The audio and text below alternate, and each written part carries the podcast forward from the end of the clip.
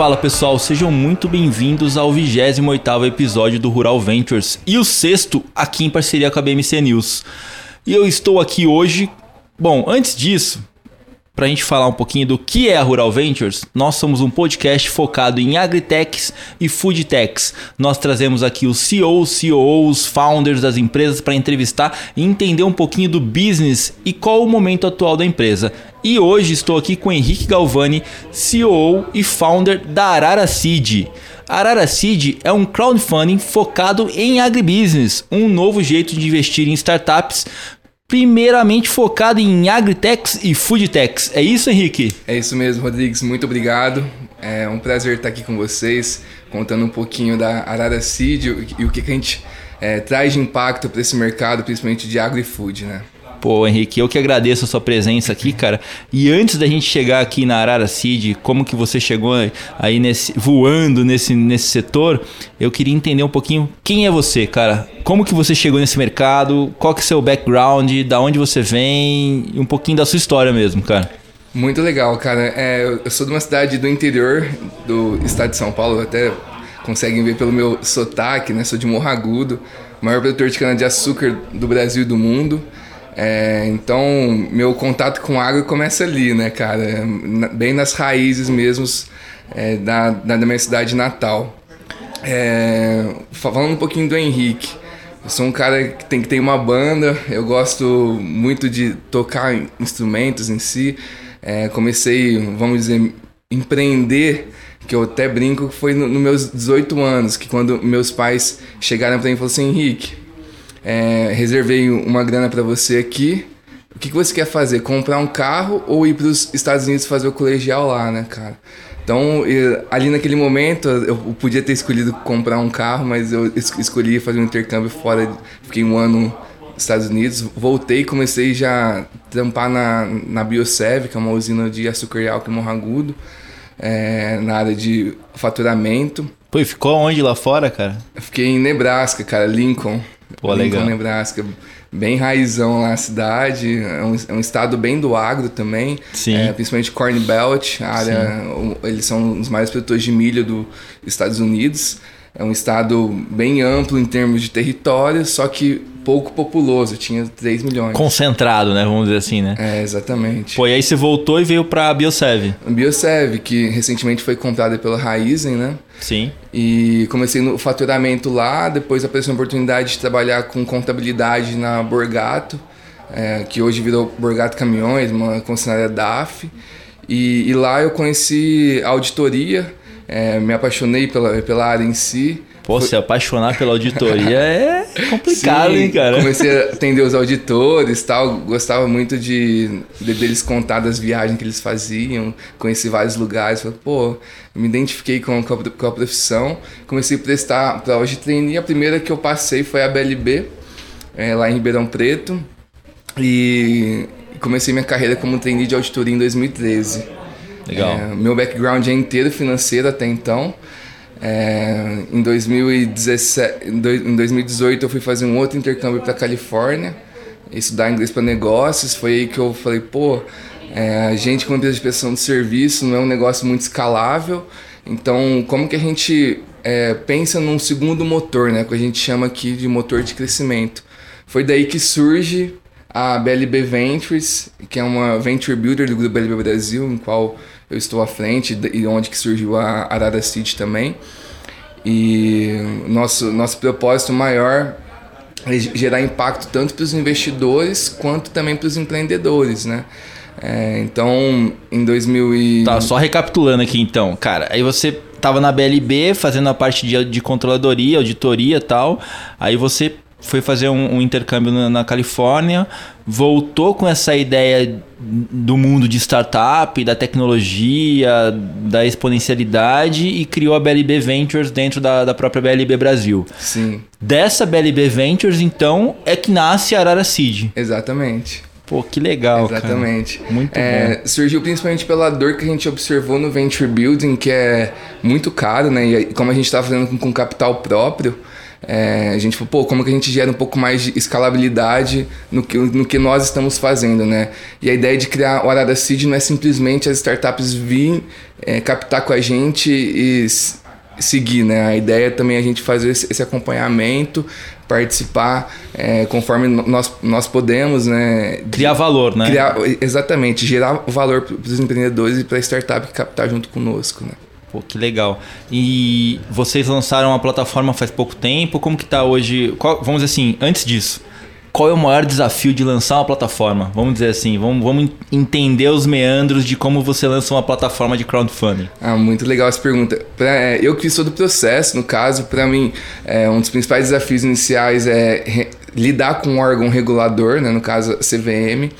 Então, a gente era muito novo para nós, né? Nós fizemos in-house também, sem, sem ajuda de advogados externos, tudo, tudo, dentro de casa mesmo. Então, esse foi o meu primeiro desafio, vamos dizer assim. Depois é realmente achar uma startup que tenha fit com a tese da, da plataforma. E o maior de todos, vamos dizer assim, é a distribuição da oferta. Esse está o grande desafio, porque boas startups com certeza é, tem. É, até surgiu uma pesquisa do, do Cássio Espina, da Anjos do Brasil, falando, pô, startups não está crescendo no mesmo. Oh, desculpa, os investidores anjos não estão crescendo no mesmo volume que as startups estão crescendo, então tem uma escassez assim de investimento no early stage, conforme essa, essa comparação com o crescimento da, das startups. E o, o maior desafio hoje é a distribuição da oferta em si. Mas a, a distribuição da oferta é um gargalo para todo mundo, vamos dizer assim. Para quem trabalha com o mercado financeiro, para quem trabalha em qualquer meio de, de, de, negócios, a distribuição é onde demanda mais tempo, mais investimento, marketing e tal. E eu acho que assim, e qual que é o foco, já que a gente está falando de do, do, um crowdfunding focado em, agri, em agribusiness, agritech, em foodtech, como que você tenta convencer hoje o investidor a investir nessas empresas? Porque a gente entende que o agro no Brasil é, é prioridade, é o maior do mercado, é o que gera receita para esse país andar, é o, que, é o motor propulsor desse, desse país, mas que existe uma distância muito grande entre o investidor e as pessoas normais da realidade do agro, né? Então a gente tenta trazer, e aí um dos objetivos desse, desse, desse podcast é trazer a realidade de vocês e mostrar qual é a diferença que vocês estão fazendo para que o agro continue sendo esse motor propulsor e consiga fornecer o alimento necessário para o mundo. Então, acho que o desafio de vocês como crowdfunding focado em agro é traduzir a utilidade dessa agritech ou dessa foodtech para que o consumidor final, que é o cara que é o investidor, entenda e capture e invista na startup. Qual que é, é, é como que é esse desafio? Como que é romper essa barreira, né? É, você tá tá sentindo na veia o que, que você está fazendo para conseguir fazer essa mudança? Legal. É, o agro hoje representa quase um terço do nosso PIB, né? Sim. É, um, em muito tempo foi tratado como um mercado tradicional. Se, se, a gente olhar até pela esfera de inovação no agro até então, é, os maiores setores do agro é agricultura de precisão, que é aumento da produtividade, as áreas em si, tudo mais, né? É, o, o, maior desafio que eu vejo é, e o que, o que a gente está fazendo diferente é entregar mais transparência para esse investidor. O que a gente está recebendo muito de feedback é, cara, os, os materiais que você, vocês disponibilizaram da oferta estão muito bons. É, a gente, como a minha escola também, é, a gente fez em formato de DFs. Então, é, entrega-se mais munição para os investidores a fim de tomar uma decisão. O, o que a gente alinhou internamente também, que as cadências de reports das startups para os investidores seriam de no máximo dois meses. Ou seja, as startups que quiserem captar com a gente, ela não vai ficar seis meses sem, sem falar com o investidor. Isso é uma proposta de valor que nós acreditamos ser relevante para o investidor também é, ter uma proximidade, ter um acompanhamento junto às startups. É, então, é, trazendo um pouco da, da escola nossa de governança, de auditoria, do, do controle societário, entregando mais transparência para o investidor. E, obviamente, é, eu acho que um dos principais pilares hoje da, de plataformas de crowdfunding é educação, visto que o mercado ele é muito novo no Brasil. Né? A gente está falando da CVM 558, que surgiu em 2017. Né? É, então, educação é um dos principais pilares hoje que eu vejo para as plataformas de crowdfunding. É, e pegando o gancho na, na, nesse, nesse comentário seu, na verdade, eu acho que a gente não enxergava e nem via essa possibilidade de investir numa empresa privada dessa forma, né? Então era, era muito distante. Hoje é o que a gente começa a repensar e redesenhar o que, que é investimento, né? Sim. Quais são as modalidades de investimento disponíveis para o mercado? Então, quando você olha, pô, geralmente o cara pensa em renda fixa, renda variável, mas hoje não. Hoje você consegue montar um portfólio da sua carteira dividindo entre investimento em startup, em renda fixa, em renda variável. Então, acho que essa modalidade, vamos falar da modalidade financeira no, no, no Brasil, a bolsa ainda não tem uma, uma atratividade um, e uma expansão tão grande quanto nós gostaríamos pelo tamanho do Brasil. Uhum. Então acho que esse é um, um, crescimento natural e que pode ganhar uma exponencialidade nos próximos anos por conta da atratividade e dessa proximidade que você falou. Cara, o cara estar próximo do founder da empresa, entender as dores, entender o que ele está resolvendo é muito mais atrativo e muito mais legal para pessoas que gostam de business participar daquele negócio. É como se fosse uma marcação a mercado de um título de investimento, só que com uma conversa muito mais próxima com o investidor. Acho, acho muito legal essa atitude de vocês de trazer mais próximo o founder e os investidores. Agora eu tenho uma pergunta para você que acho que é super importante. Qual que é o tamanho desse mercado no Brasil ou no mundo? Você tem esse número? Como que, como que funciona hoje essa modalidade aqui dentro do Brasil ou até mesmo lá fora? A expectativa para 2022 é esse mercado movimentar 300 milhões no Brasil, ainda é pequeno. Sim. É, se a gente olhar bens é, exteriores, vamos dizer assim, é, a Seeders, que é uma plataforma, se eu não me engano, inglesa, uhum. já movimentou mais de um bi e meio de libras. Caramba. Então, assim, é um, é um mercado que tem muita oportunidade para crescer é, no, no Brasil, né? Se a gente pegar grandes players como CapTable, que vem fazendo um, um, bom trabalho, a própria Equiseed, a Cria, que foi uma das pioneiras com o Brota, é, o mercado, inclusive junto à CVM, né, com a, a, nova regulamentação a partir de 1 do 7, é, está sendo motivada para esse mercado crescer, né? Sim. Então a gente está com uma expectativa bem alta, principalmente pelo volume de, de capital que pode se captar junto às plataformas de crowdfunding, como já ocorre Series C, Series B lá fora, a gente acredita bastante que o Brasil em breve, em um, um médio prazo, vai estar vai tá fazendo rodadas maiores via Equity Crowdfunding. É um caminho natural, né? Acho Sim. que é, a gente tem, vai, ter, vai ter o amadurecimento tanto do investidor como das startups. Falando em, falando em startups, agora a gente está passando por um, vamos dizer assim, um ano seco, né? Vamos dizer, a gente começou agora um ano seco de é, recuo de, de, de valuation, de comparação com investimento, né? Quando a gente for olhar, fala assim, cara, Logicamente, quando a taxa de juros estava 2,5, o investimento em startup ele era muito maior. O, o, o, investidor tomava muito mais risco, né? Hoje, com a taxa de juros próximo de 13,5, 14, o, o cara vai pensar duas, três vezes antes de investir, né? Por conta do retorno, né? Uhum. Então, acho que esse é, acho que é um, é um, é um ponto importante para o crowdfunding, porque abre uma janela de oportunidade para que as empresas venham procurar o crowdfunding como uma alternativa, mas também existe uma, um, um, convencimento muito maior por parte do crowdfunding de convencer o investidor a colocar esse dinheiro. Mas olhando a janela de oportunidade, eu eu vi lá que vocês começaram uma, uma captação agora, é isso, né? A primeira Sim. captação, é isso? Fazem duas semanas, estamos com 250 mil captados na rodada da Vero. A Vero é uma food tech, direct to consumer, de comércio justo, né? Ela, ela procura os pequenos produtores de cafés e conecta aos consumidores conscientes, né? Pagando no mínimo ali 25% a mais por aqueles cafés. Para quem quer conhecer a Vero, a gente já entrevistou eles aqui no, no Rural Ventures e ele é o episódio, episódio número 24, tá, pessoal? Quem quiser entrar no, no, Spotify, já vai lá, procura o episódio 24, você vai conhecer o, o CEO da, da, da Vero, o Gabriel, e vai entender um pouquinho de como funciona o modelo de negócio deles. E quem quiser olhar no YouTube, tem a gravação lá também que disponibilizada pela BMC News, youtube.com.br Rural Ventures Vero Cafés, você vai ver lá na íntegra o CEO da Vero falando um pouquinho sobre o modelo de negócio. Mas voltando para a área da CID, como é a sua primeira rodada, eu imagino que você esteja entre, enfrentando vários desafios e também descobrindo novas modalidades. Me fala um desafio que você está enfrentando hoje, Henrique, que, cara, você não esperava. Vamos dizer assim, que foi uma surpresa. Que eu acho que é legal a gente entender do, do, do founder e do, do, do CEO e as dificuldades e as realizações. Em termos dessa rodada, para mim, o principal desafio está sendo é, o entendimento do investidor quanto a um contrato que nós adotamos, que é uma modalidade ainda não muito difundida no Brasil, que é o SAFE.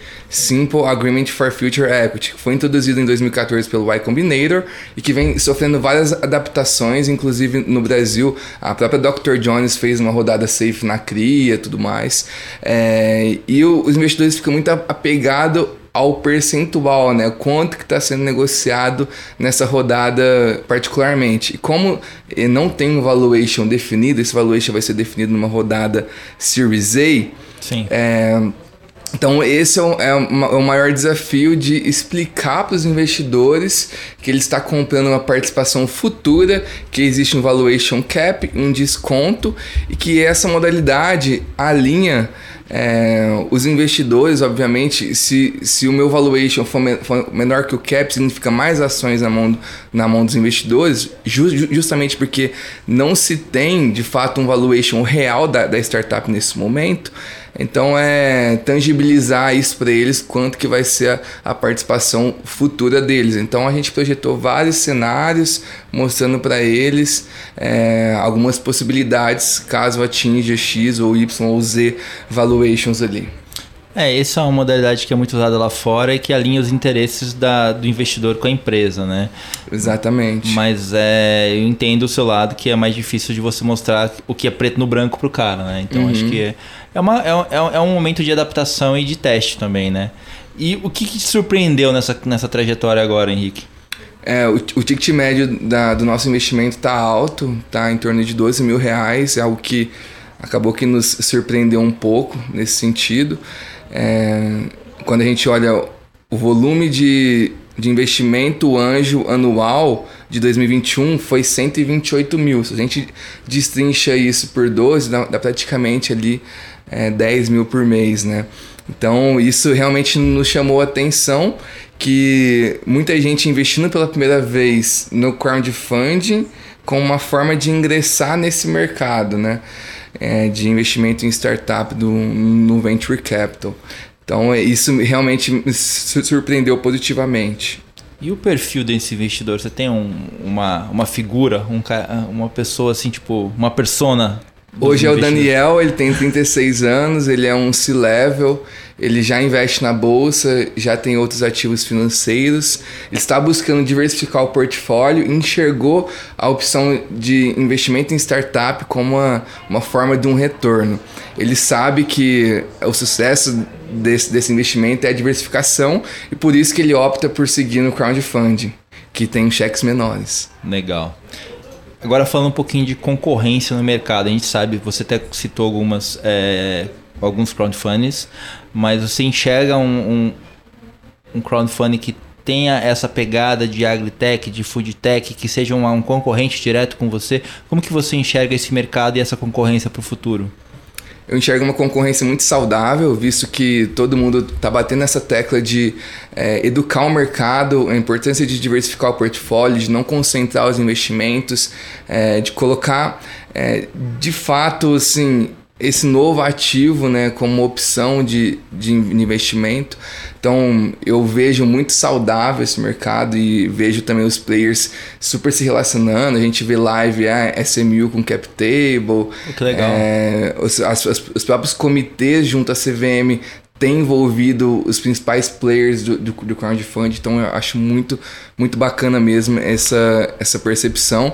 E olhando assim, é, pessoas que é, crowdfunders que estão fazendo o que a gente está fazendo, é, especificamente numa tese fechada de agri-food, eu não vejo ainda, mas vejo grupo de anjos focando nessa tese, que também é, indiretamente é um concorrente. Né? Sim, com certeza.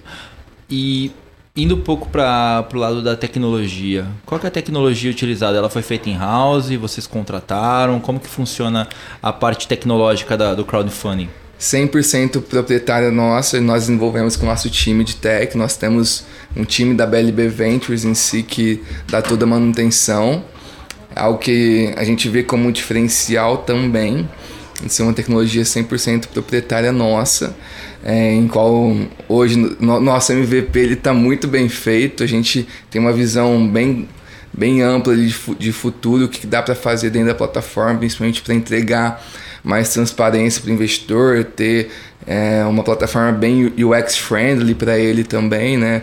É, em breve tem novidades saindo que a gente prevê um app é, no médio prazo, em, em, até dois anos a gente prevê uma, uma, uma facilidade ali para o investidor, que é algo que é, a gente já está recebendo de feedback, pode ser uma alternativa.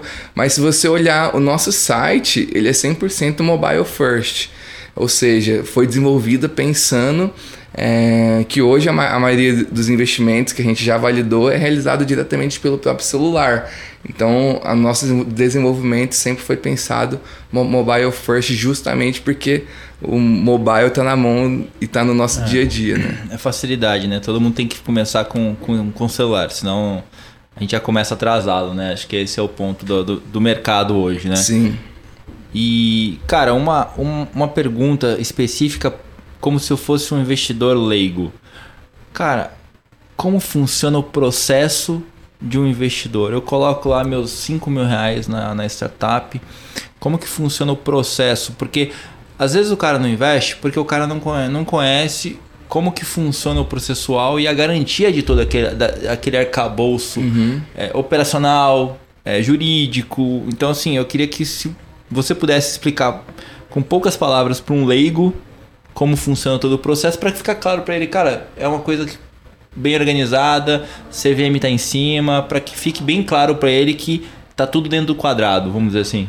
Legal. Bom, investindo 5 mil reais, você entra, entra na, na, plataforma, você, lá você vai ter acesso a todos os contratos, a cartilha da CVM, aviso de risco, a como investir, a ma materiais é, dedicados mesmo a esse tipo de investimento.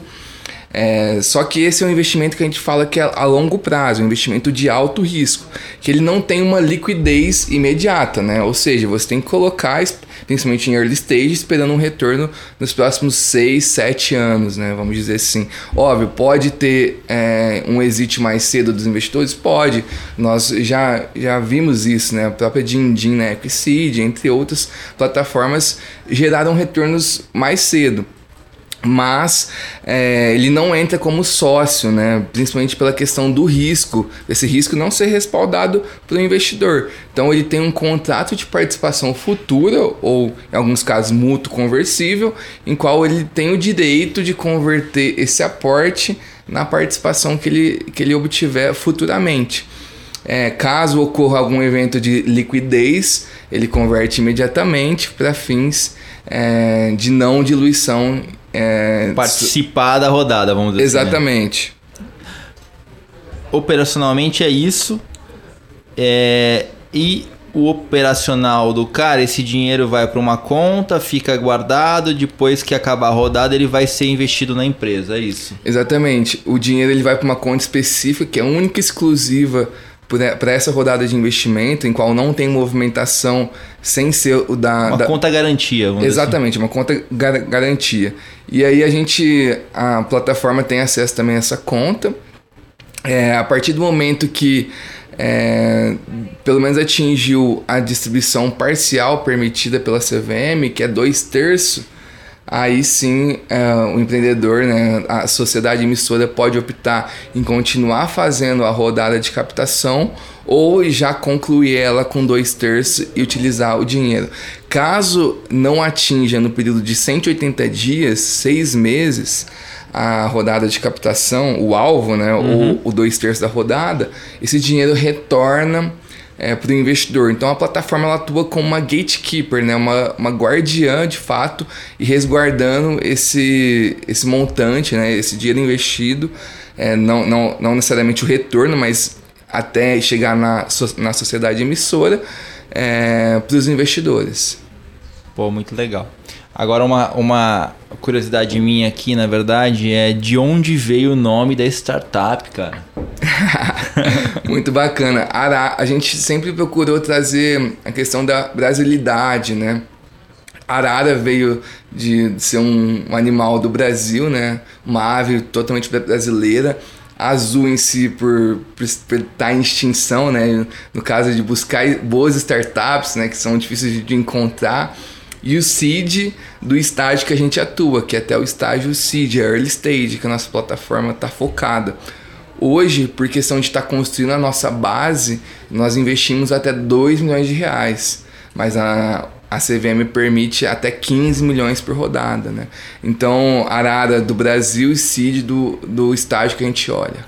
E olhando para o longo prazo, vocês pensam em extrapolar e aumentar esse, esse ticket médio conforme vai, vai, vai aumentando as captações, as rodadas e número de clientes. Até uma pergunta boa, quanto, quantas pessoas entraram nessa rodada? Como que é o número de clientes hoje que vocês estão migrando ou mirando? Hoje já entraram 18 pessoas na rodada. É, com o ticket médico comentei Sim. um pouco mais de, 12, de 10 mil reais. É, nós estamos mirando essa rodada em torno de 150 investidores e concluir até o final de agosto. Legal. É isso que a gente está tá esperando. Tem várias pessoas avaliando, conversando com a gente. Tem alguns investidores é, que querem colocar uma grana um pouco maior do que o ticket médico que eu comentei. Então é um processo que ele é um, vamos dizer, uma venda complexa, né? Não é um, uma é um amadurecimento, né? Exato, não é uma decisão. É, ah, vou entrar ali, vou colocar 50 mil e boa, né? É, isso me trouxe uma, uma outra questão que é assim, isso deve gerar um, um, um pós-venda grande, né? Um, uma relação, um relacional, né? Então, hoje vocês recebem a, a comunicação do cara querer investir, ou o cara teve o interesse, abriu a conta tal, vocês geram um lead e esse lead é trabalhado, então, ele vai Exatamente. gerando... Exatamente. Ele já entra no fluxo de nutrição, principalmente de educação, né? Na hora que o lead deixa esse contato ali com a área seed, a gente já, já vai mandando conteúdo, explicando o que é o mercado, como funciona esse tipo de investimento. E, e, o pós é o que eu tinha falado no começo, né? Esse pós é muito importante para nós. O investidor ele tem que se sentir é, sabendo o que está acontecendo dentro da startup. Então, por isso que é inegociável para a gente, em, em, pelo menos a cada dois meses, a startup enviar report para esse investidor, é, mostrando os aprendizados, o que aconteceu de, de bad, o que aconteceu de good, e, e principalmente os big numbers, né? Os, a North Star Metrics e as principais métricas financeiras para ele ficar a par do que está acontecendo com o investimento dele, né? Esse é o maior pós-investimento nosso, acreditamos, que é essa transparência em relação com os investidores. A confiança, né, cara? Isso é super importante, né? E, cara, a gente está chegando e caminhando para o final. Eu queria te perguntar, Henrique, qual o seu grande propósito, cara? Muito bacana essa pergunta. É, a gente prevê até 2030 impactar mais de 100 startups, é, captando 220 milhões de reais pela plataforma da Arara Seed. Eu, como empreendedor, idealizador, é, eu, eu quero ver o agro nas manchetes, eu quero ver o food nas manchetes, porque como eu disse no começo também, o, o, Brasil, praticamente um terço da nossa economia é movimentado pelo agro e ainda a gente não tem um unicórnio né, do agro. Então, não, não que a, a, a plataforma vai gerar esse unicórnio, mas nós vamos apoiar.